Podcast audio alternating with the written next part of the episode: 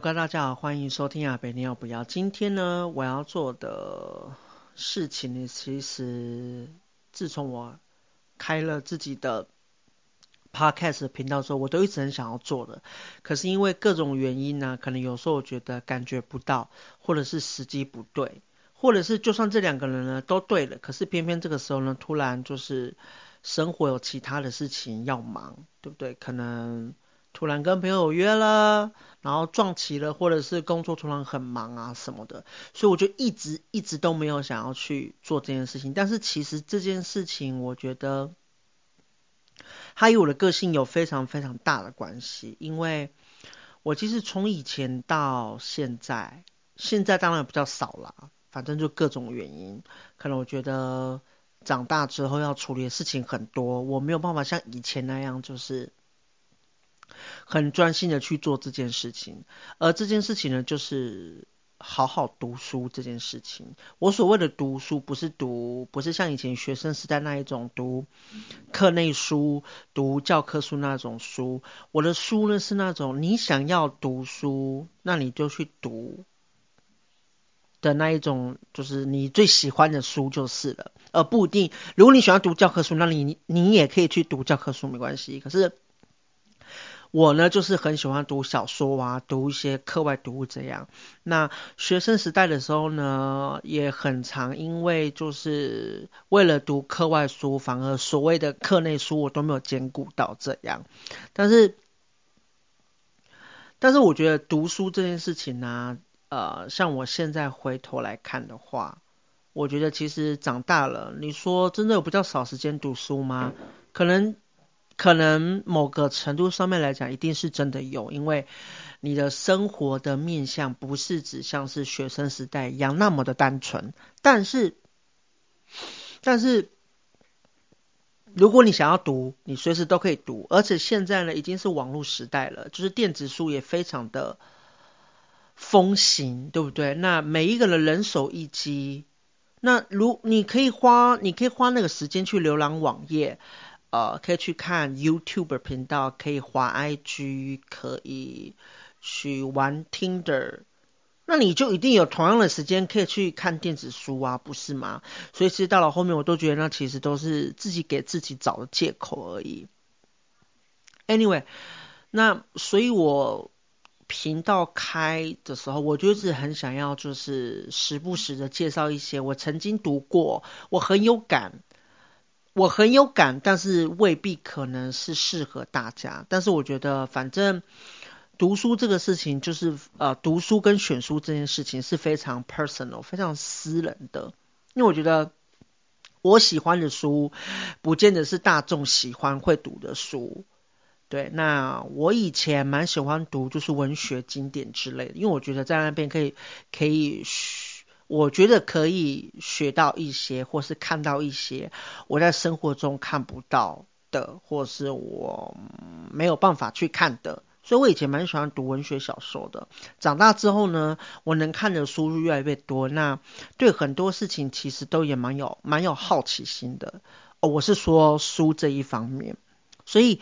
看的书呢也渐渐比较广了一点。以前我也很喜欢看什么伟人励志啊，然后心灵鸡汤啊，言情小说也会看，武侠小说更不用说。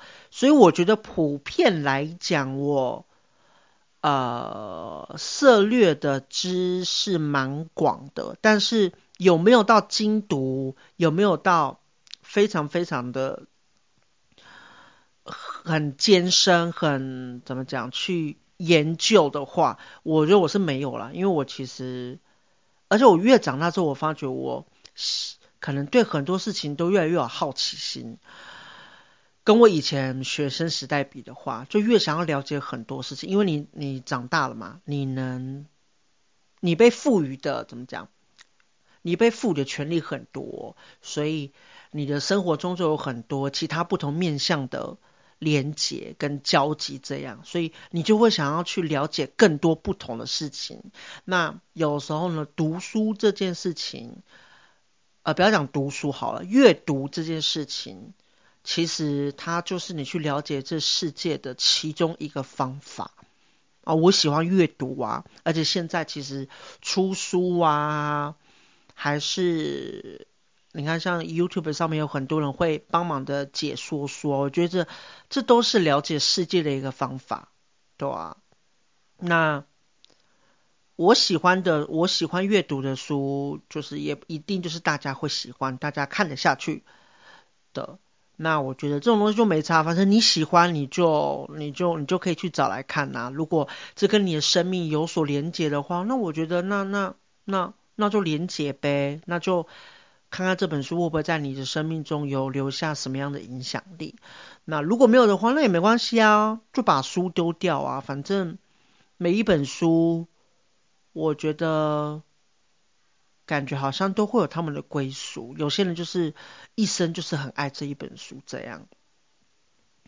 那我接下来要介绍这一本书啊，是我这五年以来，我算是呃，因为他我没记错的话，我我想一下哈，现在是二零二三年，这一本书哦，这一本书它当它是一个。外文书刚开始，它是在二零一六年的时候。我有一次，我那个时候因为我在高雄读书，那我已经要毕业了，要准备回北部等兵单，这样我就去高雄的大远百，呃，就林雅那边，就是那个大远百上面那边的那个成品，我就去找有什么新进的书这样。结果那时候呢，我看到的时候，我觉得它那个封面很吸引我。对，那那个时候呢，它。的英文名字叫做 A Little Life，A Little Life。我想说，哎、好酷，然后当然很厚，因为其实加起来应该有个英文版本，我买的那个版本应该有个七百到一千页哦，所以其实真的是一本很非常厚重的书。可是我不知道为什么，我一看到那个封面，然后我也稍微看了一下大概的简介，就是说，哦，好。就好像也蛮蛮感兴趣的，我想其实没有想很久，而且因为他是放，他是绝对是刚，至少他是刚新进台湾的，所以因为那个时候成品成品就是要把他们放在就是就是刚出炉的书这样，但是是外文区，我就给他买了，然后就想说，哎，这样等我要准备当兵的这一年多时间呢，有时间呢就可以。去看，当然呢，当兵人忙都忙得要死了，各种处理，各种事情要去处理啊，所以我当然一页都没有翻，但是我还是默默就是给他放在我那个时候在兵中的寝室，就给他在那边生灰尘那样，我也不知道，可是我从来都没有翻，直到我二零一七年退伍了之后呢，呃，那个时候刚好找到了第一份工作。然后我记得是二零一七年的十一月份，应该是十一月份还是十月底。我那个时候要去逛诚品的时候，我突然发觉，因为诚品又有新的那个翻译的书籍，我想说，哎，然后说去看看有什么新的翻译书籍可以看了。结果我想说，嗯，奇怪，我就觉得这个封面怎么那么类似？我一看，Oh my God！既然是我当初一年前我买的那本外文书，过了一年，它中文版终于出来了。因为我觉得它这么厚，应该会等很久啊。没有，因为我二零一一六年买英文版，然后二零一七年的时候十一月份，它的中文版就已经出现在成品里面了。而它，因为我说它英文叫做 A Little Life，那它的中文呢就叫做渺小一生。其实看完整本书，真的蛮，我觉得我蛮喜欢这一个曲的这个主题。对，那中文版本呢，它是分为上下册，因为我没记错的话，上下册各有五百多页吧，所以加起来其实也有一千页。因为基本上来讲啊，基本上我只能说基本，如果英文，通常英文翻译成中文的话呢，应该都会要在，呃，怎么讲？应该都会要再短一点的，因为中文其实可以很简洁，但是这也取之于就是翻译者的功力。对，那我记得原文原文哦，没有，我想起来了啦。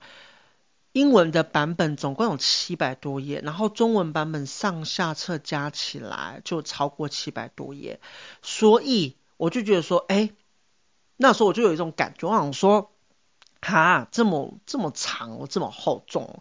可是因为那时候我想说，算了，我就是就是，既然英文版本这么厚，我也没有办法花时间去看，那我就看中文版本呐、啊。对，除非真的不好看再说。对，所以我也没有想那么多。因为我觉得英文版我都买了，那我也就把中文版就买了。买了之后呢，Oh my god！啊，天呐！这本书的心境真的是，我到现在我还是觉得影响我非常深呢。至少五年前嘛，对不对？至少我二十岁、二十五岁以后，这一本书，这本书我每一次偶尔提到身边朋友。朋友跟我讲说，最近有什么书好看，或者是他们问我讲说，哎，你有没有什么书你很推荐？这本书我一定会推出来，可是我一定会给他们一个很，你知道，很很重很重的警告，因为这本书不好读。这本书中文名字叫做《渺小一生》，分上下册。然后呢，作者是一个日裔美国人。那台湾的翻译叫做柳原汉雅，对，那这本书呢，其实是作者的第二本著作，他的第一本呢，呃，台湾的翻译叫做《临终密嘱》，我也看了，但是因为我觉得，嗯，那时候看的感觉不是很对，所以我看了一半就没有把它继续看完了，对，那没关系，呃，渺小一生呢是柳原汉雅的第二部作品。然后我那个时候我一看呢，我为什么会说这部会影响我非常非常的深，甚至就是我之后啊，我有就是可能如果我想要刺青的话，你知道现在人很多人都会刺青嘛，可能就留个纪念还是什么的，我想要把我想要把里面的一个。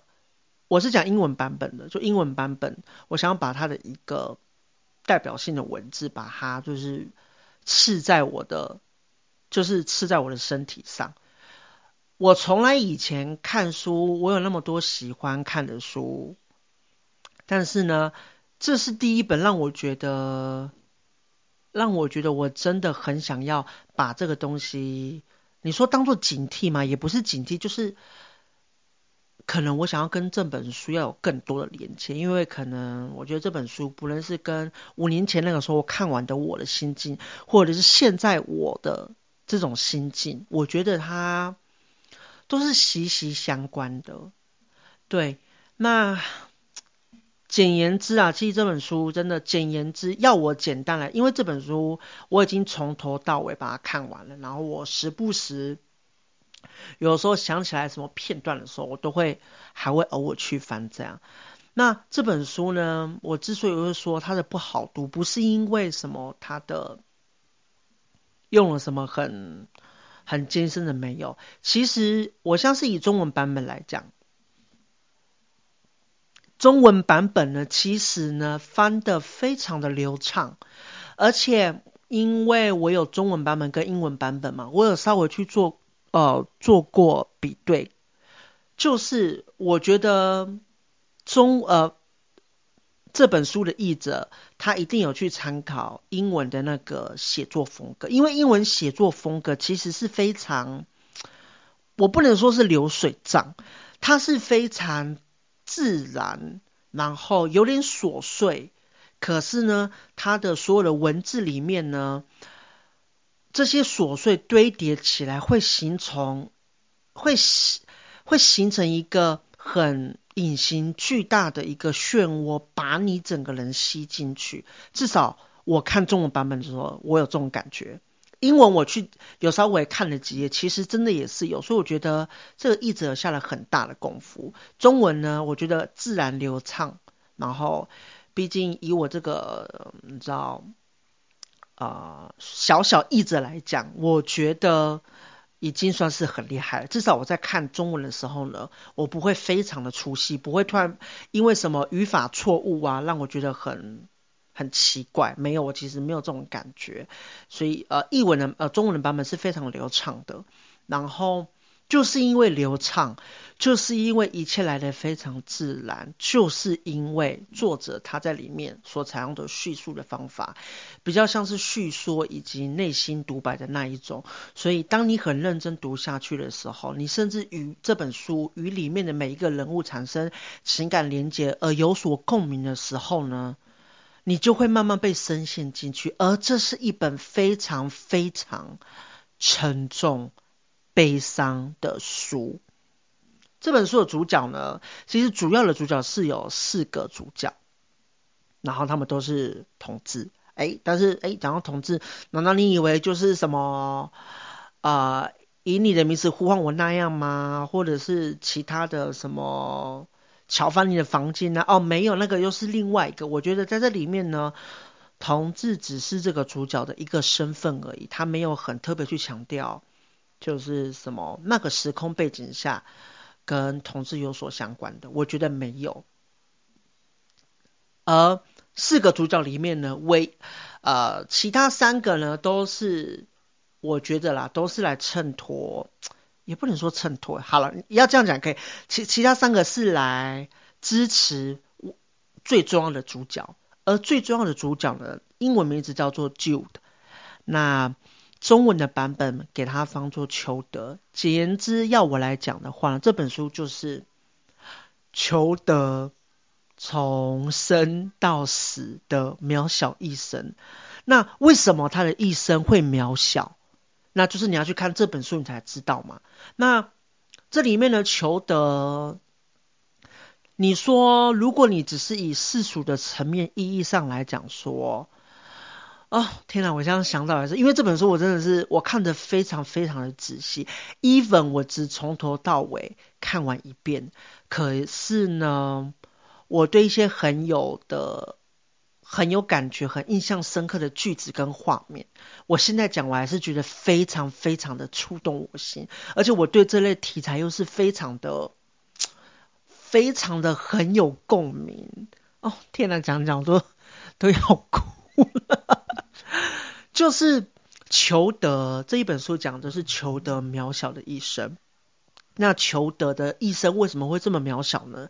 刚开始看的时候，你大家会觉得说，可能好像嗯，好像还好，因为其实在这里面，以世俗角度的价值来讲的话，裘德，Hello，他可是又帅又聪明，虽然个性有点害羞，但是。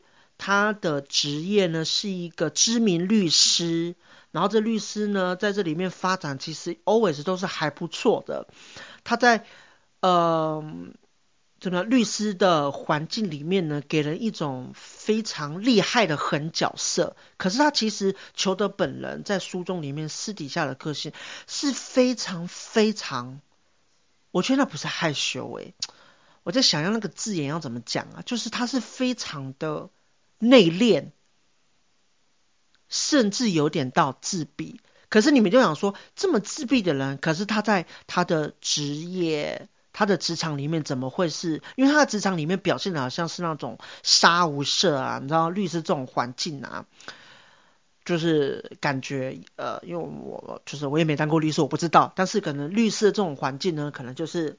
你要非常的快很准，对不对？你的讲话跟思绪什么都是要非常快的。那裘德呢，在他的职场给人家的印象都是这样。他对他的他职场的朋友以及他的下属，他们所认为的裘德是这样。但是呢，如果是这样的话，那这个人生有什么好渺小？因为职场只是以世俗的角度上面来讲，如果以裘德的内心跟精神层面，以及他小时候所经历过的事情，而那些他小时候经历过的事情，导致他就算到了长大，他已经各方面，哎、欸，长得又帅，然后事业有成，然后我记得房子哦，哦，好像也还不错，反正各方面事实都 OK。虽然裘德他。有一个稍微，我觉得啦，裘德，这应该是裘德他自卑的原因，就是他是个白咖。但我觉得那个掰咖，如果放到，我觉得那个掰咖再加上他的世俗上面成就来讲的话，我觉得一般的人一定会忽略掉他的掰咖，而是被他的世俗成就所震慑住。对，但是这个掰咖当然是有原因的，因为这个掰咖呢是起源于裘德小时候非常之悲惨的经历哦。当然，我觉得现代的社会哈，呃，如果你硬要去比的话啦，呃，比裘德惨，或者是跟裘德一样惨的，我觉得大有人在啦。我就觉得，我其实觉得，如果怎么讲，如果嗯、我觉得这样生活起来是真的蛮辛苦的一件事情。对，因为。有时候我我在看这本小说的时候呢，当嗯，当然有很多的背景是跟我不见得是完全相符的。哇，如果我的小时候背景像裘德那样的话，我觉得我应该活不到活不到活不到大吧，因为那真的很蛮悲惨的。But anyway，就是我会觉得就是从那种悲惨环境出来的。尤其是像裘德这样，而且他到了长大，他没有长歪。重点是他没有长歪。如果你说他以前就这样，然后他长大长歪了，然后整个后面的故事就是讲他，因为他小时候经历过什么悲惨遭遇，所以他希望全世界的人，他身边每一个人都跟他一样悲惨。他希望这个呃小时候世界带给他的痛苦呢，他也希望未来就是带给别人。如果是这样的话，其实就是其实就是有点复仇剧的概念啊。基本上我对这一种的、不会有多少兴趣，因为我觉得，我觉得这就是个爽啊，对不对？但裘德就是不仅没有长歪，我觉得他从到了长大还是有，还是保有他小时候那一种纤细敏感的心，而因为那个纤细敏感的心。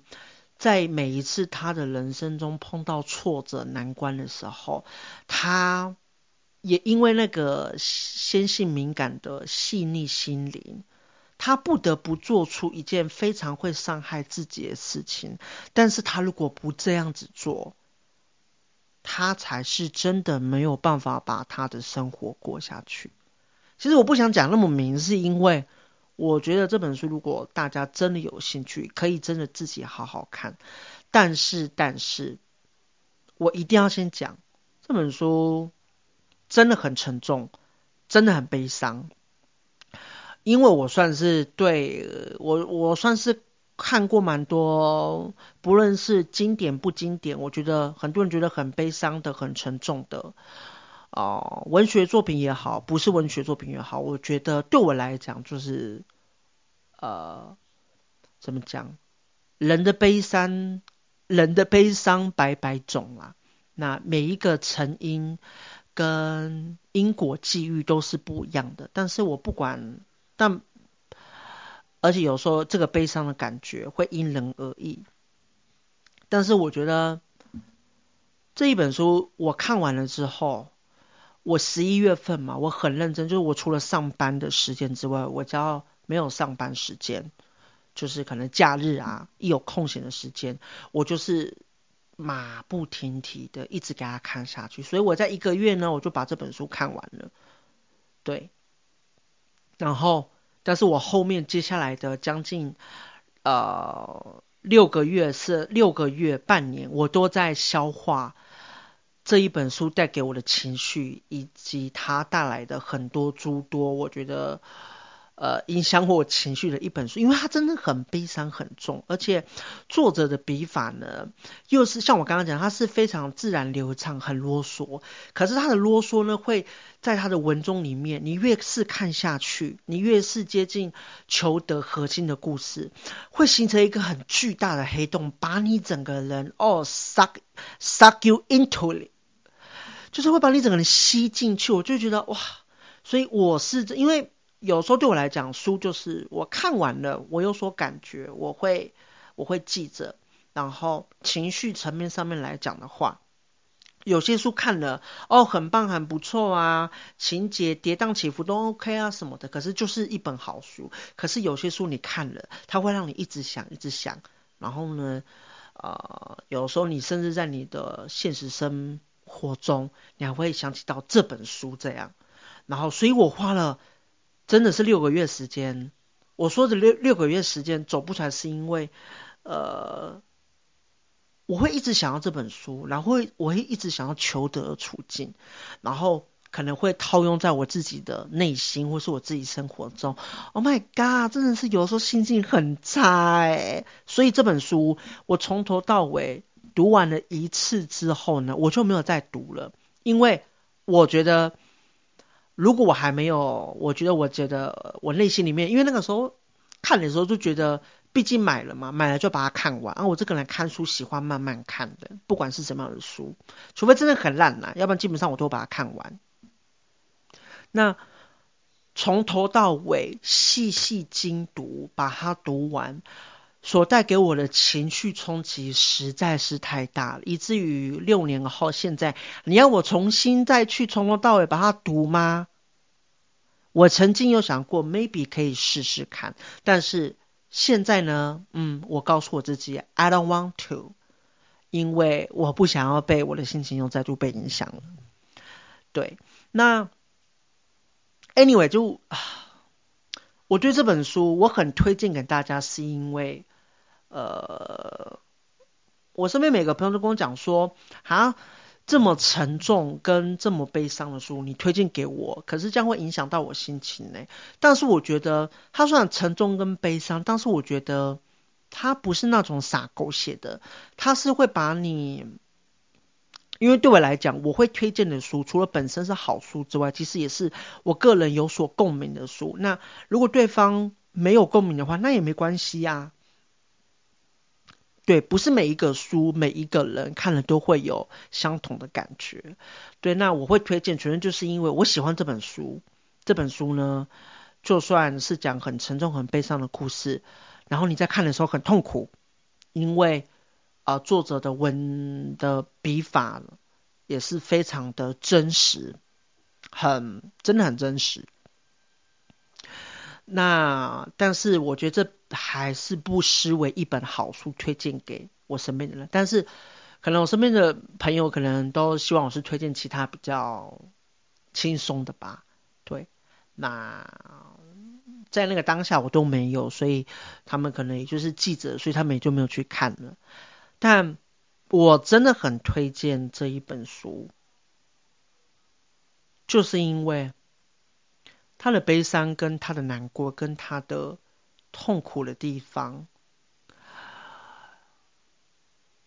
真的很痛苦。呃，然后如果你真的本身真的够敏感的话，你够细腻的话，也不是说你不够细腻，你感觉不出来。我觉得就算是不够细腻的人，你也可以感觉得出来作者的文字笔法，他是为什么要一直很有点啰嗦的在。纠结于裘德的一生，纠结裘德的内心过往，裘德的，因为裘德小时候经历过那些东西，even 就算到了他长大，他不管是长大之后的生活多么的光鲜亮丽，但是小时候发生的那些事情，他一辈子都忘不了，甚至裘德觉得。那就是他的本质，那就是他的全部，而这个本质跟全部，是无论如何，他未来不管多么努力，多么的力争上游，他都改变不了的。接下来我就要提到一个，为什么我想要把球的里面有一个象征的，呃。的一个符号，想要刻在我的我的身上，就是当做我的刺青这样。因为我觉得渺小一生里面，我自己个人这样解读，我觉得这也是裘德对他自己一生的解读。在里面其中某一章里面呢，呃，因为裘德本身他呃很聪明。然后他大学呢，有一次上大学在修上数学课的时候，那他们的数学教呃老师就问他们数学教授就问他们讲说，呃就问求德说，数学里面有那么多的公式，你最喜欢什么样的公式？而这一句话呢，我觉得就是这一本书的总结。对，但是很多细节的部分呢，我觉得大家自己要去品尝。对，你想品就品，不想品也没关系。对，裘德呢就回应他的数学教授说，他最喜欢的是数学公式里面的相等公理。为什么呢？以下这个内容是中文版的内容，我就直接把它读出来。相等公理规定，x 永远等于 x。这个公理假设你有一个名叫 x 的概念，那么它一定恒等于自己。它有一种唯一性，具有某种不可约的性质，因而我们必须假设它永远绝对的、不可改变的恒等于它自己。假设它最重要的本质绝不改变，但这项公理无法证明永远、绝对、绝不。那我我数学不好，我也不知道。我虽然有对。呃，相等公理，呃，学生时代有听说过，对，那我也不知道是不是这样，但是按照书中讲的，应该也是，因为柳原汉雅在写这一本书的时候，有其实有提到很多，有密到很多，有提及到一些可能数学方面的，或是一些专业领域上面的法律方面的东西，他其实是有去找过学者的，因为我有看过柳原汉雅的那个 interview，他说他其实是有问过。问过学者的，所以我相信这写出来的东西应该不假。就刚刚我讲的相等公理的规定那个东西，反正就是 x 永远会等于，我自己也理解就是说 x 永远等于 x。那裘德会喜欢这个东西呢？我觉得你说他会喜欢吗？或者是他觉得这个就是他人生的写照吗？就是因为。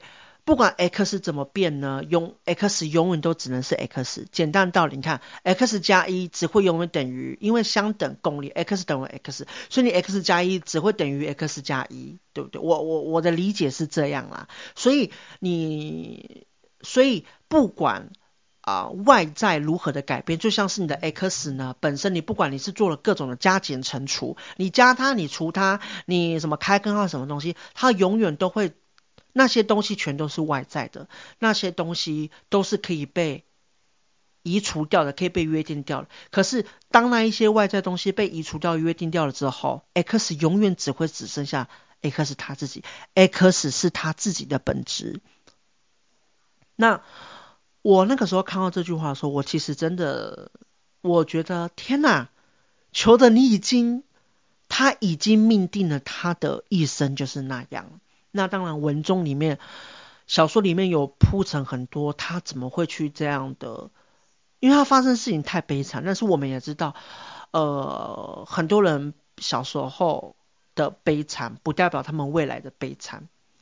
裘德在世俗层面上面，他一点都不悲惨，他的世俗层就非常的高。但内心里面的他，永远都是觉得他还是小时候的。那个悲惨，以及悲惨可怜的自己，他逃脱不了自己给自己的 x 等于 x，他的 x 就是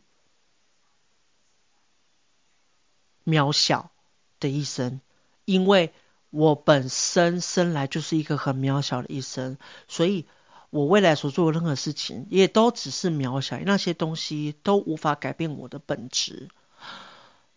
其实我觉得挺挺蛮有哲学性的。那我之所以会想要把，我就是如果之后未来了，我如果想要刺青的话，我想要把 x 等于 x 在我身上，是因为我想说，不是因为我我认同求得的，因为嗯，求得有他自己的悲惨生活。啊，我也有我自己的呃难过的一面，或者是很痛苦的地方。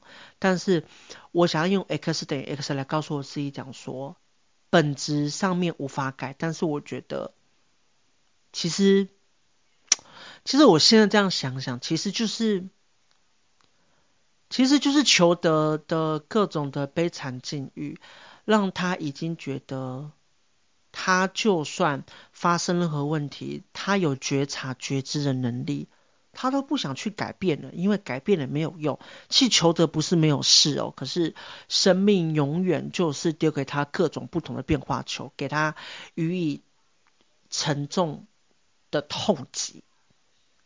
他是有的，可是他还就是这样。那所以求得可能就是放弃了。那因为放弃了，所以我也就放弃觉察自己。你不拒绝他自己，你就没办法改变。那伊粉呢？他在世俗成就上面，多少人羡慕他，希望拥有他生活，但是大家永远都不知道内心的求得到底是有多么的渺小。我觉得那个渺小是对于他自己的渺小来讲。好，总之呢，我推荐的这一本书。简言之就是讲求得，对啦，他是悲惨的结局，呃，悲惨还有其他地方，对。